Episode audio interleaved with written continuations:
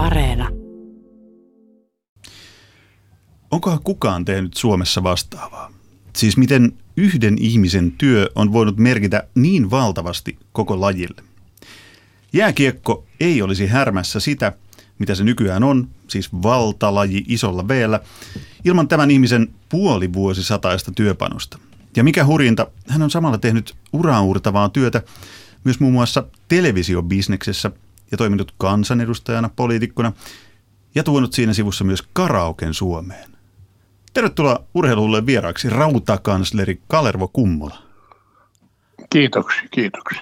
Ja tervetuloa myös Iltasanomien erikoistoimittaja, yksi niistä harvoista journalisteista, jotka Kalervo Kummola on kutsunut Vierumäen miljardisaunaan. Pekka Holovainen. kiitoksia, kiitoksia. Puhutaan Kale ja Holle siitä Vierumäen miljardisaunasta vähän myöhemmin, eikä ihan vielä nyt ryhdytä karaokeakaan hoilaamaan, mutta Kalervo Kummola ihan ensin pitää tiedustella, että et päässyt tänään paikan päälle tänne Pasilaan, niin syy liittyy jotenkin politiikkaan. No joo, se jäi se keskustelu vähän kesken, mutta meillä on maanantai-päivät menee aina kaupunginhallituksen erilaisissa kokouksissa ja se on melkein aina koko maanantai aamusta iltaan niin kunnallispolitiikka. Mutta hyvin ehtii osallistumaan urheiluhulluihin tässäkin välissä vielä, että sitten taas palataan politiikan pariin sen jälkeen? No politiikka loppui tältä päivältä nyt onneksi, kun ei ole valtuustopäivä, se usein maanantaisin se jatkuu ja sitten myöhään ilta. Tampereella aukeaa uusi areena kohta, jota nyt osittain voi pitää myös sinunkin monumenttina, niin vieläkö ehdit yhden monumentin sinne tekasta ennen kuin vetäydy kunnallispolitiikasta? Ja siis tuon areenan jälkeen vai? Niin. No en nyt tiedä, onko meillä on niin paljon monumentteja rakennettu nyt viime aikoina, että tota, niin voi olla, että on pieni huilin paikka ainakin Tampereella nyt sen jälkeen. Mutta Kalvo Kummola, sun pitkä elämäntarina, se on pari viikkoa sitten paketoitu kirjan kansien väliin, niin tuossa kun sitä kirjaa luin, niin on pakko, pakko tunnustaa, että mä tulin monta kertaa miettineeksi, että miten ihmeessä sä oot onnistunut ehtinyt tekemään, saamaan aikaan niin paljon kaikkea, mitä sä oot ehtinyt. Onko, onko jotain supervoimia?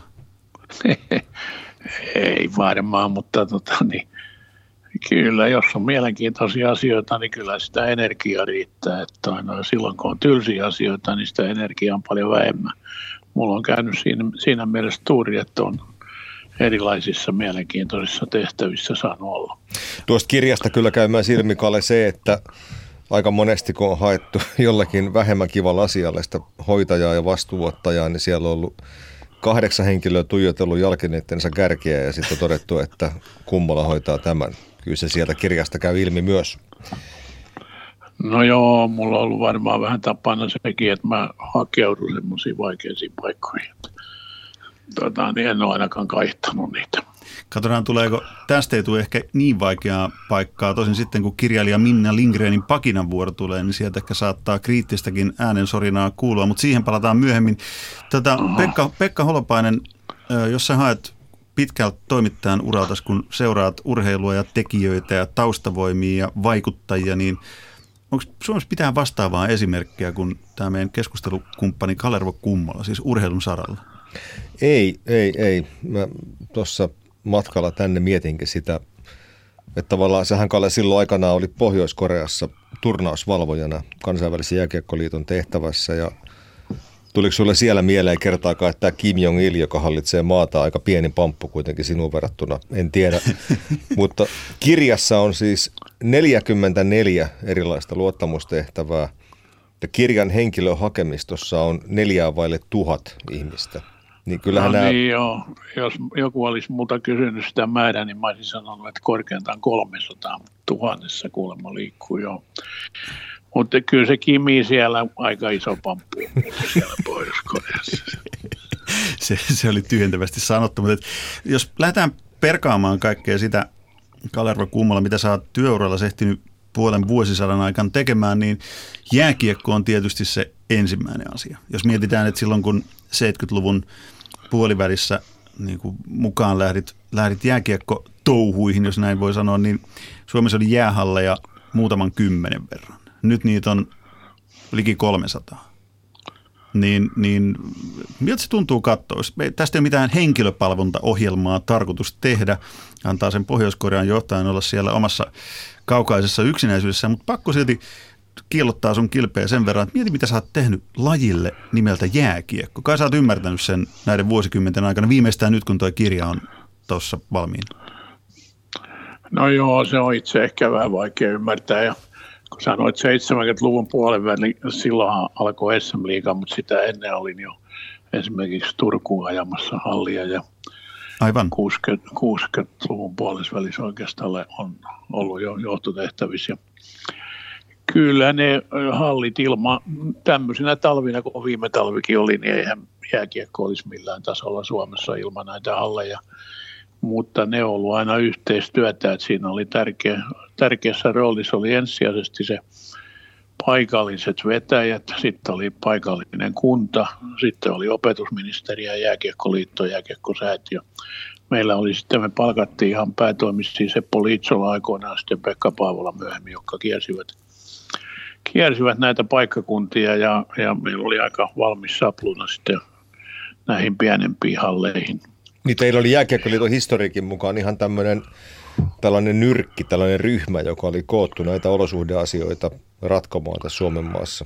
Ja sehän niin joo, se oli valiokunta, niin kuin monet, monta muutakin valiokuntaa, joita meillä on ollut, mutta, mutta tietysti nämä henkilöt, jotka kierteli maata, tekivät isoa duunia siinä ja mä sitten aina yleensä hoitelin enemmän näitä politiikan puolta.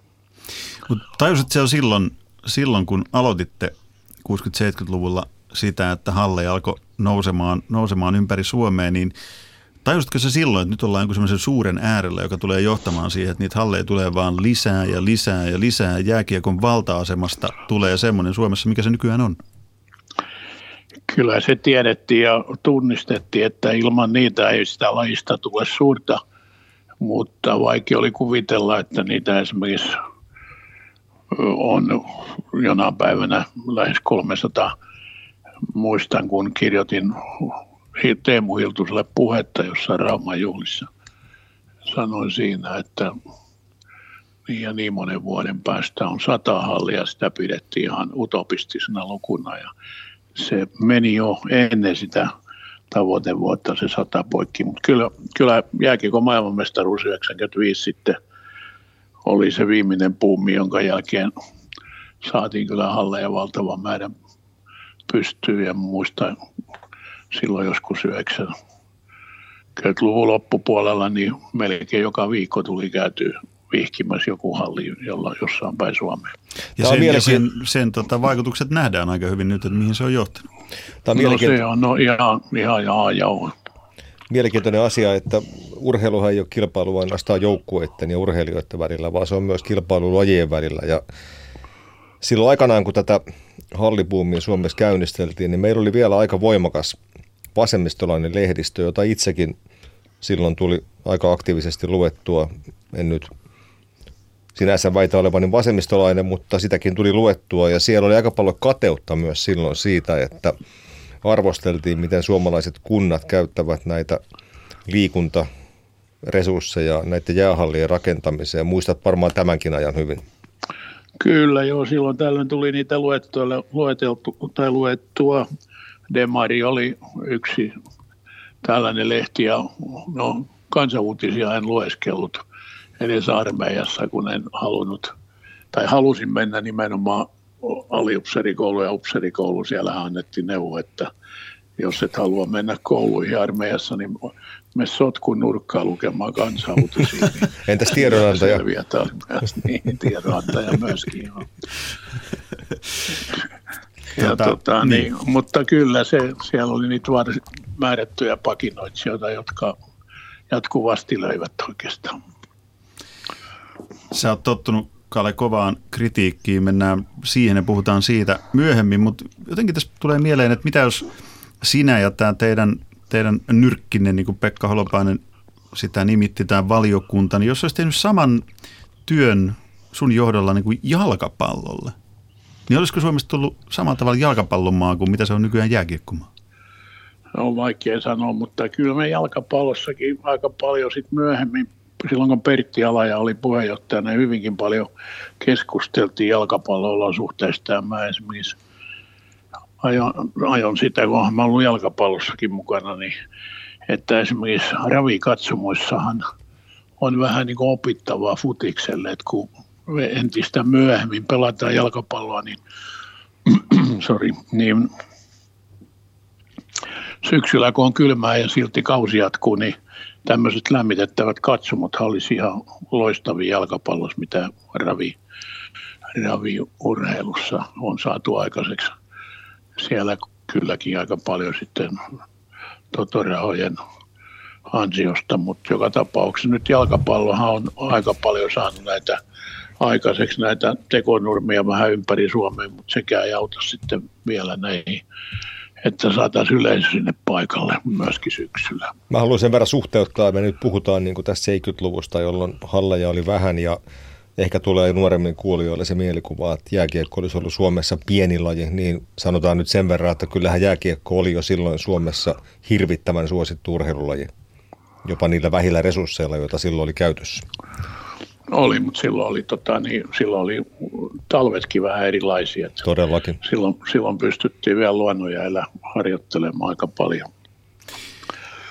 Tätä, mennään tuohon kirjaan, jota Pekka Holopainenkin on varmaan silmäily jo aika tarkasti kannesta kanteen, niin, niin se mikä saattaa niin kuin monta lukijaa yllättää, niin on, niin on se, että, että kun sut tunnetaan ennen kaikkea, siis massat tuntee sut jääkiekkomiehenä, niin sähän on siis, jos mietitään, että mitä työuraa sä oot tehnyt, niin virkahommissaan sä oot ollut ihan muualla kuin jääkiekossa. Miltä se tuntuu, että sut nähdään nimenomaan jääkiekon suurmiehenä, vaikka sun työuralla on ollut todella, todella paljon kaikkea muutakin?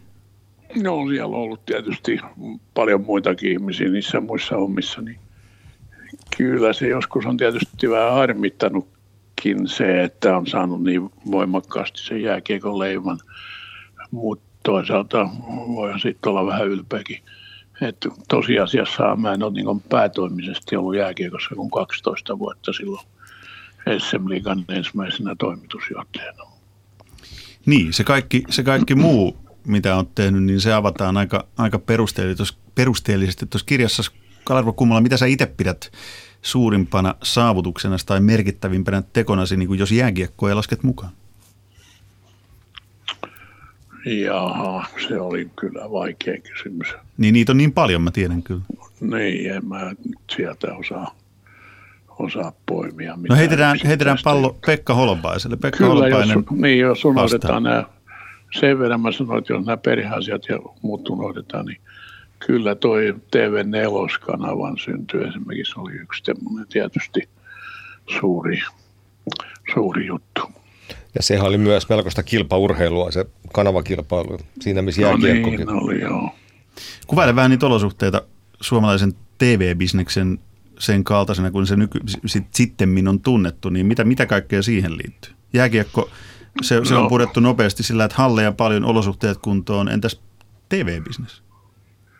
No TV-bisneksessähän tietysti se oli hyvin erilaista, mitä se tänä päivänä, että meillä oli kyllä onnia autus silloin Jarmo Porolan kanssa, että päästiin oikeaan aikaan ja mä en varmaan TV-bisnekseen olisi koskaan lähtenyt ilman veljääni ja Porolaa, jotka mua siihen yllyttivät. Ja silloin oli ajatus, että se on viimeinen analoginen kanava Suomessa, kun kolmosta perustettiin.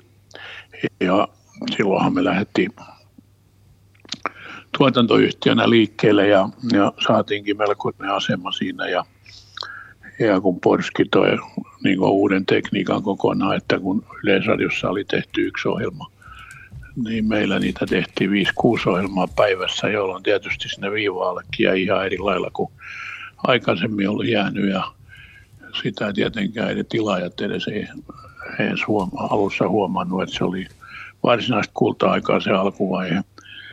Ja tietysti sitten kun nelonen, joka oli todellisuudessa viimeinen analoginen kanava, niin yhtenä sunnuntai-aamuna vaan tuli mieleen, että eihän siinä nyt paljon häviä, vaikka lähdetään hakemaan sitä kanavan lupaa. Ja siinä tietysti meni sitten napit kolmosen kanssa, eli nykyisen MTVn kanssa vastakkain. Ja ja tota, niin, hehän eivät tykänneet tietysti siitä, että heidän ovihankkijansa lähti hakemaan kilpailevaa kanavaa. Ja niinhän se sitten saatiin loppujen lopuksi lupa yhdessä Helsingin median kanssa ja Turun Sanomien kanssa.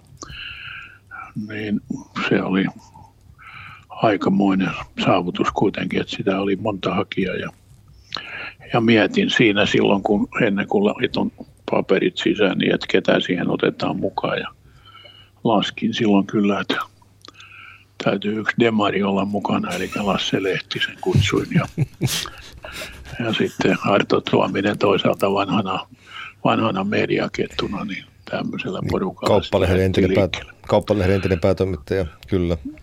Kyllä. Tuota ja sellainen kysymys. kasvu tietysti telkkarissa myöskin. Yksi sun saavutus mun mielestä on se, että jokereita voidaan pitää 90-luvun yhtenä kuumimmista suomalaisista urheiluilmiöistä, ellei kuumimpana.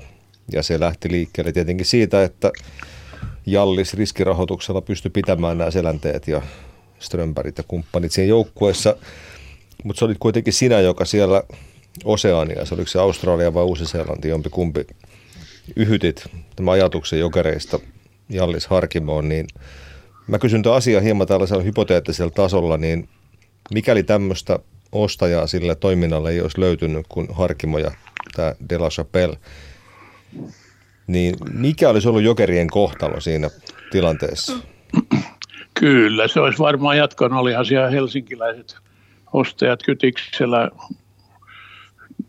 Mäkelä ja Tuunanen porukoinen, mutta tota, niin en missään tapauksessa halunnut heille niitä antaa, mutta sen verran – korjaan tota sun ensimmäistä lausetta, niin kyllä se oli meikäläinen, kun piti näyt eläinteet säilynyt ja Strömberit siellä niitä oltiin viemässä IFK ja muualle, että Jallis tuli vasta myöhemmin mukaan. Eli se seuraava kauden, se, mest, se seuraava kauden joukkue ikään kuin oli jo varmistettu se. Joo, ja tota, niin silloinhan jokerit oli hajoamassa, kun mä sen otin, Joo. otin tota, niin, haltuun. Ja kyllä mulla oli ajatus koko ajan, että se on vaan niin pelastusoperaatio, koska – olin ehdottoman varma siitä, että Helsingissä pitäisi olla kaksi joukkuetta ja olisi vähän kielikysymystäkin silloin. Ja se, että ennen kaikkea se, että ne voittivat nuorten Suomen mestaruuden silloin ja ajattelin, että tuommoista porukkaa ei pidä päästä ajomaan. Jokerit oli silloin Mestiksen seitsemäs seuraaja oli, oli hajoamassa koko joukkue. Niin kunnes sitten 8-9 keväällä nousi.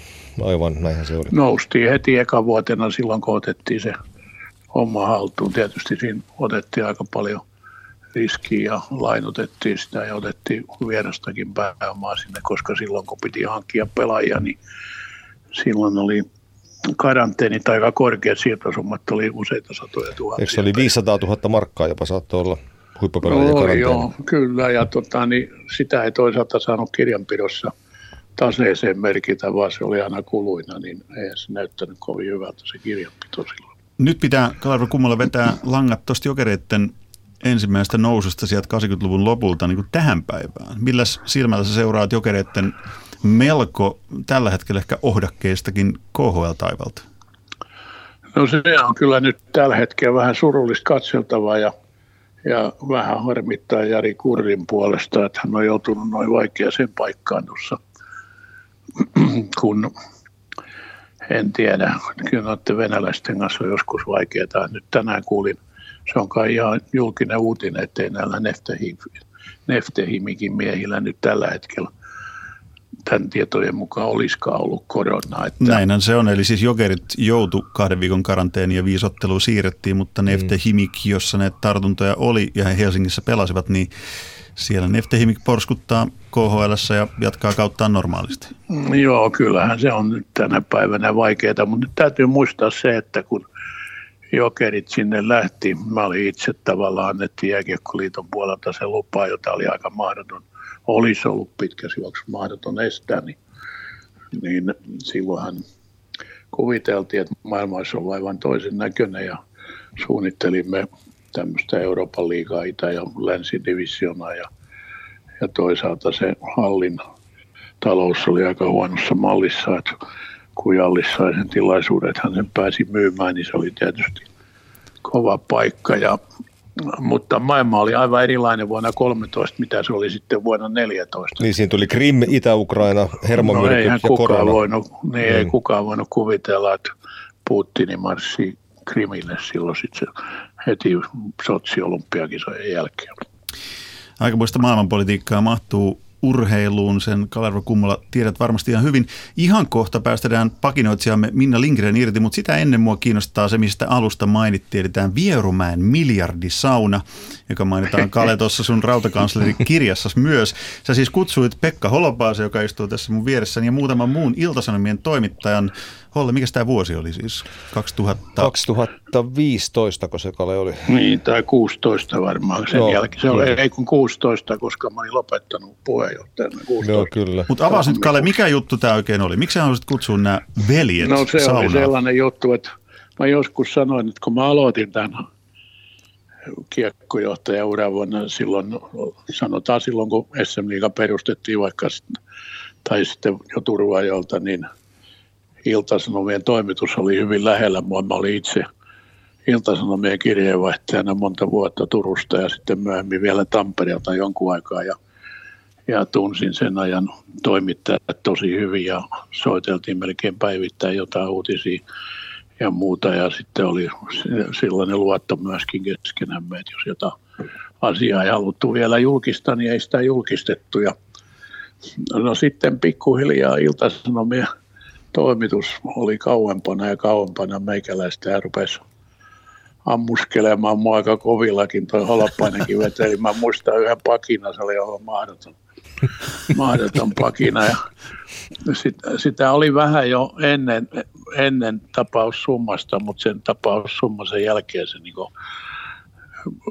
se rupesi suorastaan liekehtimään se vinoilu. Ja, ja sitten myöhemmin ainakin – toimittaja Marko Lempinen kirjoitteli pariin kertaa, tai Rantasen Vesakin jotain kirjoitella, niin, niin Kummolan miljoonasaunasta, nyt se on muuttunut miljardisaunaksi sitten myöhemmin, mutta alun perin se oli miljoonasauna jo. Ja tota, niin, se on Jääkiekkoliiton tai Jääkiekkosäätiön oikeastaan huvila Vierumäellä, jossa on todella sauna, mutta mä itse olen hyvin huono saunomaan. Mutta silloin mä päätin jo, kun mä olin vielä puheenjohtaja, että sitten kun mä en ole enää puheenjohtaja.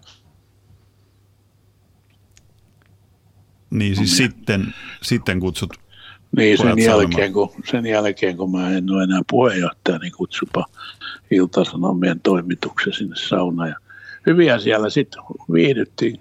Puoli vuorokautta. Puoli vuorokautta. Kol, niin, joo. Yli, 12, yli kello ympäri juteltiin ja oltiin melkein kaikista asioista samaa mieltä. Kyllä. Siinä miljardisaunasta nyt sen verran mä haluan korjata, että mä kysyin toimitusjohtaja Matti Nurmiselta, siis liitotoimitusjohtajalta, että eikä tämä ihan miljardia maksa, niin se Matti sanoi, että tästä rakennuksesta joku nimeltä mainitsematon suomalainen, joko entinen tai nykyinen NHL-pelaaja oli tarjonnut muistaakseni kaksi miljoonaa euroa ja sitä ei ollut myyty. Eli No sekin pitää paikkaansa, ei nyt ihan kahtavissi, mutta se maksoi jotain 800 000, mutta se ei ole tosiaan sauna, vaan se on huvila. Se on viiden makuuhannen huvila, jossa joka ahkerassa esimerkiksi kaikkien maajoukkoiden johtoryhmien käytössä. Palataan siihen Virmeen saunaan tai johonkin muuhunkin sen jälkeen, kun Kale mainitsi äsken tuossa, että Holle pakinassaan antoi joskus aika sivaltavaakin tekstiä, niin nyt on nimittäin kirjailija Minna Lindgrenin pakinan vuoroja. Aina yleensä urheiluhulluissa ollaan totuttu siihen, että sieltä sanan säilä tulee tosi kovaa, niin kuunnellaan parin minuutin verran, mitä Minna Lindgrenillä on sanottavaa ja jatketaan sen jälkeen tätä keskustelua. Urho Kekkosen jälkeen pienessä maassa on kovasti yritetty hajottaa valtaa. Jopa julkisesti tuetut tahot, kuten yliopistot ja korkeakoulut, on alistettu markkinataloudesta tutulle hallintomallille, jossa rahoittaja, hallitus ja operatiivinen johto muodostavat kolmion, jotta valta ei pesiydy ja toiminta on läpinäkyvää. Voisi luulla, että maailman edistyneimmässä demokratiassa, siis Suomessa, tällainen ajattelu olisi kattavaa. Mutta jääkiekko on toki valtiovaltiossa ja noudattaa vain omia sääntöjään. Tärkein erikoisominaisuus, jota jääkiekossa puolustetaan, on väkivallan salliminen. Se, että tuhansien ihmisten, myös lasten, silmien edessä murjotaan nuori ihminen aivovauriopotilaaksi, on ihan ok, jos ja kun väkivalta noudattaa jääkiekon sääntöjä. Oikea oppinen taklaus, se kuuluu peliin ja jos joku sen seurauksena halvaantuu, sellaista on jääkiekko. Väkivallan jälkeen toiseksi rakkain asia jääkiekolle on korruptio. Kuka tahansa diktaattori on hyvä jätkä, jos se tykkää lätkästä. Me lätkäjätkät pidetään aina yhtä, ja jos yksi kolaroi hupirallissa toisen sairaalakuntoon, ei me jätkät siitä nosteta meteliä. Ja jos joku sulkee vankilaan tyhmät tyypit, jotka ei pidä tästä meidän lätkäjätkästä, se ei tarkoita, etteikö me kuitenkin pelattaisi lätkää, koska me lätkäjätkät ei pelätä koronaa. Me tykätään diktaattoreista ja hoidetaan asia kuin asia tiskinalta käteisellä ilman käsidesiä. Silloin Kekkosen aikaan nähtiin, että pienessä maassa on vaarallista keskittää valta yhdelle. Yhä tänä päivänä meillä on ihmisiä, jotka eivät halua nähdä Alvar Aallossa mitään hyvää, koska hän oli ainoa oikea arkkitehti Suomessa, professori ja akateemikko. Klassisessa musiikissa kaikki valta oli Joonas Kokkosella, professorilla ja akateemikolla, kunnes nuori avantgardistinen polvi kaatoi hänet keinoilla, joita myöhemmin häpesi ja pyysi anteeksi. Vaikka yksinvaltias olisi omassa asiassaan suvereeni, kuten Kokkonen ja Aalto, hänen asemansa on kohtuuton, epädemokraattinen, monimuotoisuuden tukehduttava ja kääntyy häntä vastaan. Siis normaalissa elämässä, mutta ei tietenkään jääkiekossa, koska se uskoo diktatuuriin, korruptioon ja väkivaltaan. Rakastettu pääkonsuli Kalervo Kummola on ollut jääkiekon vallassa Kekkosen ajoilta vuodesta 1975. Valtaa ei ole horjuttanut se, että hän on samaan aikaan omistanut yhden liigajoukkueen ja pyörittänyt omia jääkiekon sivubisneksiään, koska hän on hyvä jätkä. Niin me kaikki lätkäjätkät sanomme. Tiesittekö muuten, että arvonimi pääkonsuli on yksi halvimmista valtiolta ostettavista titteleistä. Sitä halvempia ovat vain sellaiset kuin balettineuvos ja käsityöneuvos, ja siksi ihmettelenkin, mihin katosivat lätkäjätkien rahat sillä hetkellä, kun Kummolasta olisi pitänyt tehdä vuorineuvos, ministeri tai matkailuneuvos. Näin pakinoi kirjailija Minna Lindgren. Kalervo Kummola, oliko kovempaa tykitystä kuin se Holopaisen kolumnit, jota aikaisemmin mainitsit?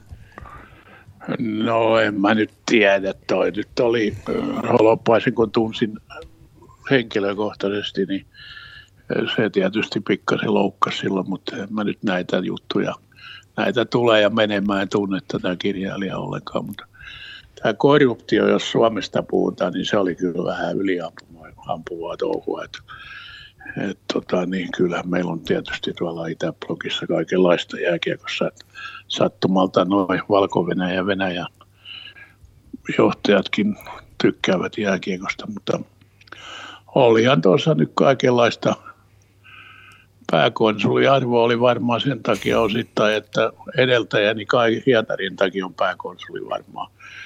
Varmaan tota, niin olisi ollut muitakin, mutta kanslerihan se piti olla alun perin. Aivan rautakansleri olisi ollut vielä parempi. Totta, no, se semmoinen, semmoinen... Silloin sen silloin sen pääministeri Aleksis Stupin ajatus oli tämä kansleri, mutta sitten myöhemmin todettiin, että nyt seuraavien vuosien aikana ei, ei uusia arvonimiä tota, niin, avata, niin tämä pääkonsuli on ihan hyvä ja vaatimaton. Tuota edes minä... Eikä arvonimillä eletä, enkä mä olisi alun perin halunnut itse mitään arvonimiä. Valko-Venäjälle pitäisi pelata mm ensi vuonna. No tuskin pelataan, tai ainakaan minä en sitä mieltä, että pitäisi pelata, mutta tässä kirkasotsaisuudessa mua on aina hieman ärsyttänyt se, että jos halutaan, että Suomi on mukana ja osa kansainvälistä urheilutoimintaa, ei ole mikään pakko olla, siis sieltä voi vetäytyä myös pois. Mutta eihän myöskään voi olettaa, että jos siellä halutaan olla mukana ja vaikuttaa ja saada itsekin jotain sieltä, että aina ollaan niin se, se luokan hymypoika ja primuspatsas sylissä ja otsa, otsa kirkkaimmillaan, että kyllähän siinä maailmassa pitää myös sit pystyä pelaamaan vähän niillä säännöillä, mitkä siellä on ollut jo ennen kuin pieni Suomi sinne tuli edes mukaan. Mä en tiedä, mitä sä itse olet mieltä tästä. Niin, no otetaan nyt vaikka tämä valko tilanne tässä, että mä sen nostin pöydälle tuolla kansainvälisen liiton hallituksen sekana ja siitä on jo monta monta viikkoa aikaa, että sen jälkeen alkoi nämä mielenosoitukset ja muuta tuolla, että – mutta olisi erittäin tyhmää, että Suomi lähtisi esimerkiksi yksin poikotoimaan, että siitä ei ole mitään muuta kuin harmia olisi meille. Tätä juuri tarkoitin. Joo, kyllä. Pitää sitten vaikuttaa siihen, että yhdessä tehdään näitä päätöksiä. Ja sama se on tietysti näissä kaikissa. Yksittäiset urheilijat on joskus tehneet omia protesteja, mutta se on vähän toinen juttu. Eikö tässä olisi, Kale, sun paikka niin kuin klassisesti jälleen kerran jyrähtää? Sut tunnetaan jyrähtelystä, niin sä voisit jyrähtää siellä kansainvälisessä jääkiekkoliitossa ja sitten sua kun kuitenkin kuunnellaan, sulla on arvovaltaa ja vaikutusvaltaa, niin aiotko käyttää sitä siihen, että valko ei pelattaisi ensi vuonna jääkiekon MM-kisoja? No niin kuin mä oon sanonut, mä ensin jyrähdin ja sen jälkeen on sovittu, tai ei ole sovittu, mutta on päättänyt ihan samoilla linjoilla kuin meidän tasavallan presidenttikin, että katsotaan nyt hetken aikaa. Meillä on ensi viikolla, tai itse asiassa tällä viikolla seuraavat kokoukset ja, ja siellä varmaan suunnitellaan jo jotain muita ratkaisuja ainakin, ainakin varoiksi. Nythän tietysti semmoinen pienen pieni mahdollisuus on myöskin, että valko vielä jotain positiivista tapahtuu, tapahtuisi, niin sitä meillä on aikaa vielä noin pari kuukautta odotella, mutta kyllä tämmöistä plan Btä täytyy nyt tässä ruveta pikkuhiljaa valmistelemaan. Kyllä silloin jyrähdetään, jos on jyrähdyksen paikka. Se kuulostaa hyvältä. Tuota, mun täytyy vielä kysyä tuohon Minna Lindgrenin pakinaan liittyen, kun sanoit, että kritiikkiä, että sitä on tullut sulle murskakritiikkiäkin ja tosi kovaa arvostelua, niin turtuuko siihen jotenkin? Tai tuleeko se semmoiseksi, niin että se on normaalia ja siihen tottuu vai, vai koska se sattuu? Kyllä, en mä tiedä, jos aiheettomaan kritiikkiin koskaan ihan täysin tottuu. Monet sanoo, että ei välitä mistään mitään, mutta ei se nyt ihan varmaan niinkään ole. Mutta, aiheellista kritiikkiä pitää tietysti aina sieltä. Tämä nyt oli, mä en tiedä oliko tämä huumorin mielestä tehty vai mitä, mutta mä en tiedä kuka tämmöinen Minna Lindgren on. Että ei se mua siinä mielessä kosketa, koska mä tunnen edes henkilöä. Tässä tota, niin, Minnan pakinassa sivuttiin myös presidentti Kekkosta ja sinähän hänet ehdit tietenkin tapaamaankin varmasti joitakin kertoja. Hän oli presidentti 25 vuotta suunnilleen. Jukka Jaloselta kysyin näissä sun kirjajulkkareissa, että mitä, mitä Jukka näkee tämän sun uran. Ja Jukka piti sitä niin kuin täysin ainutlaatuisena urana, jonka kaltaista me ei enää koskaan suomalaisen urheilussa nähdä. Pakko kysyä, niin kun, kun sullakin on varmasti jo etäisyyttä omaan uraasi ja perspektiiviä, pystyt tarkastelemaan sitä monen, vuoden, monen vuosikymmenen ajalta, niin olisiko edes terveellistä, että meidän urheiluun tulisi enää Kalervo Kummolan kaltaista johtajaa? Mä nimenomaan tarkoitan nyt tätä uran pituutta. Vai olisiko terveellisempää, että nuoret polvet ottaa tasana vuorollaan sen vetovuoron. Nyt tehdään teidän liitossakin on toimikausien määrää jopa rajattu. No niin, on rajattu nyt ja ne, se rajaukset tehtiin mun aikana. Mutta tota, niin, se on vähän kaksipiippunen juttu, mutta kyllä, kyllä siinä on hyvät oma, omat hyvät ja huonot puolensa, mutta kyllä mä olen toisaalta sitä mieltä, että tänä päivänä suurimmassa osassa liittoja niin johto vaihtuu aivan liian nopeasti ja tullaan lajin ulkopuolelta tai ei tunneta lajia ja sitten kun ollaan vähän opittu jotain, niin sitten lähdetäänkin muihin hommiin jo. Että nämä ei ole semmoisia paikkoja, missä haetaan CV-lisämerkintöjä eikä myöskään sen takia, että, että paistatellaan päivää. Nämä, näissä hommissa ei pärjää muuta kuin kovalla työnteolla ja valitettavasti aina ei läheskään näin ole. Lyhyt kysymys tähän väliin. Onko siellä ollut niin paljon niin, kuin niin sanotusti vellihousuja, jotka ei ole uskaltanut kantaa vastuuta ja sä oot ollut aina se, joka on ottanut sen vastuun ja sitä kautta myös niin kuin kritiikin mukisematta vastaan? No joo, en mä nyt osaa sanoa tuohon, mutta kyllä niin kuin, en mä, kyllä jääkiekossa on ollut minusta, mulla on ollut erittäin hyviä kollegoja siellä hallituksessa ja muuta, että toi, noin, tietysti se kohdistuu, kritiikkikin kohdistuu meikäläiseen aina, kun oli ne kasvot ulospäin, mutta sanoisin, että monessa muussa liitossa on ollut vellihousuja myöskin. Mutta ei mitään asiaa, tämän tyyppistä asiaa voi yleistää.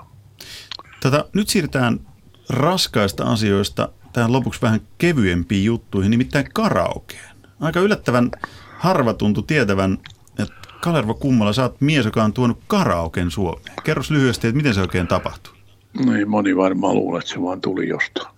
niin, mutta se tuli sun tuontitavarana. Joo, se kävi niin, että mun veli kertoi, että tuolla Hongkongissa ja Japanissa on tällainen muoti villitys ja sanoin sitten, että sitä täytyy lähteä katsomaan sinne ja ja meillä oli tietysti erinomainen tilaisuus, kun me oltiin tehty paljon erilaisia TV-ohjelmia, tehtiin musiikki Warnerin kanssa yhdessä ja, ja kun päätimme tämän karaoken tuoda, niin meillä oli luontainen yhteistyökumppani, eli Warneri.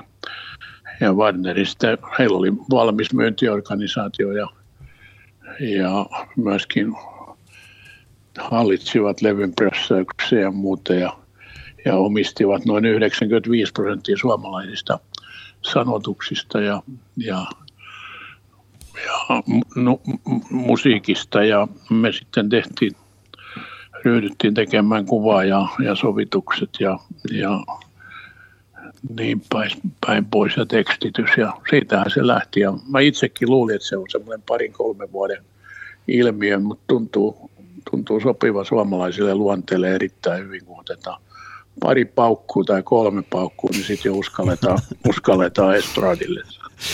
Kalle, jopa, Kalle, jopa, jopa yli kolme. Kyllä, se, se ei välttämättä rajoitu siihen. Voi olla, että joskus yli kolme, kun katselee niin, ja kuuntelee. Niin. Tuosta kirjasta pitää vielä kysyä, että siellä on yksi hahmo, joka nousee yli muiden siinä, miten paljon sä häntä arvostit ja ihailit, ja hän oli tämä valtiovarainministeriön huippuvirkamies Teemu Hiltunen. Ja tuota, siinä kun sä käyt tervehtimässä Teemu Hiltusta hänen kuolivuotellaan, niin sä ehdotat treffejä taivaaseen. Hiltunen on hyvin skeptinen sen suhteen, että tällainen olisi mahdollista. Uskot sä vielä, että sä tapaat Teemu Hiltusen toisessa todellisuudessa? Mä toivon, mutta en ole ihan varma, koska en nyt siinä tilanteessa muistanut, että Teemu oli ateisti, mutta en tiedä mitä sitten se viimeisen kolmen päivän aikana tapahtui ennen kuin hän poistui tästä maailmasta. Koskettavaa kuultavaa, mutta nyt me palataan vielä tuohon karaokeen. Kale siis, hän ei tarvi paukkua yhtä tai kahta tai kolmea laulaaksesi, koska sä oot kova laulumies, kova musiikkimies. Niin, tota, mä tiedän, että sun bravuri karaoken ulkopuolella on Beatlesin Yesterday, mutta karaokessa sun bravuri on joku ihan muu. Mikä se on?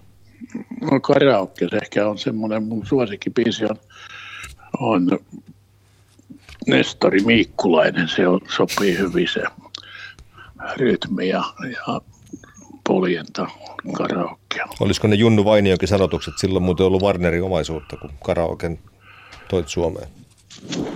Oli muistaakseni niin, joo. Niinpä.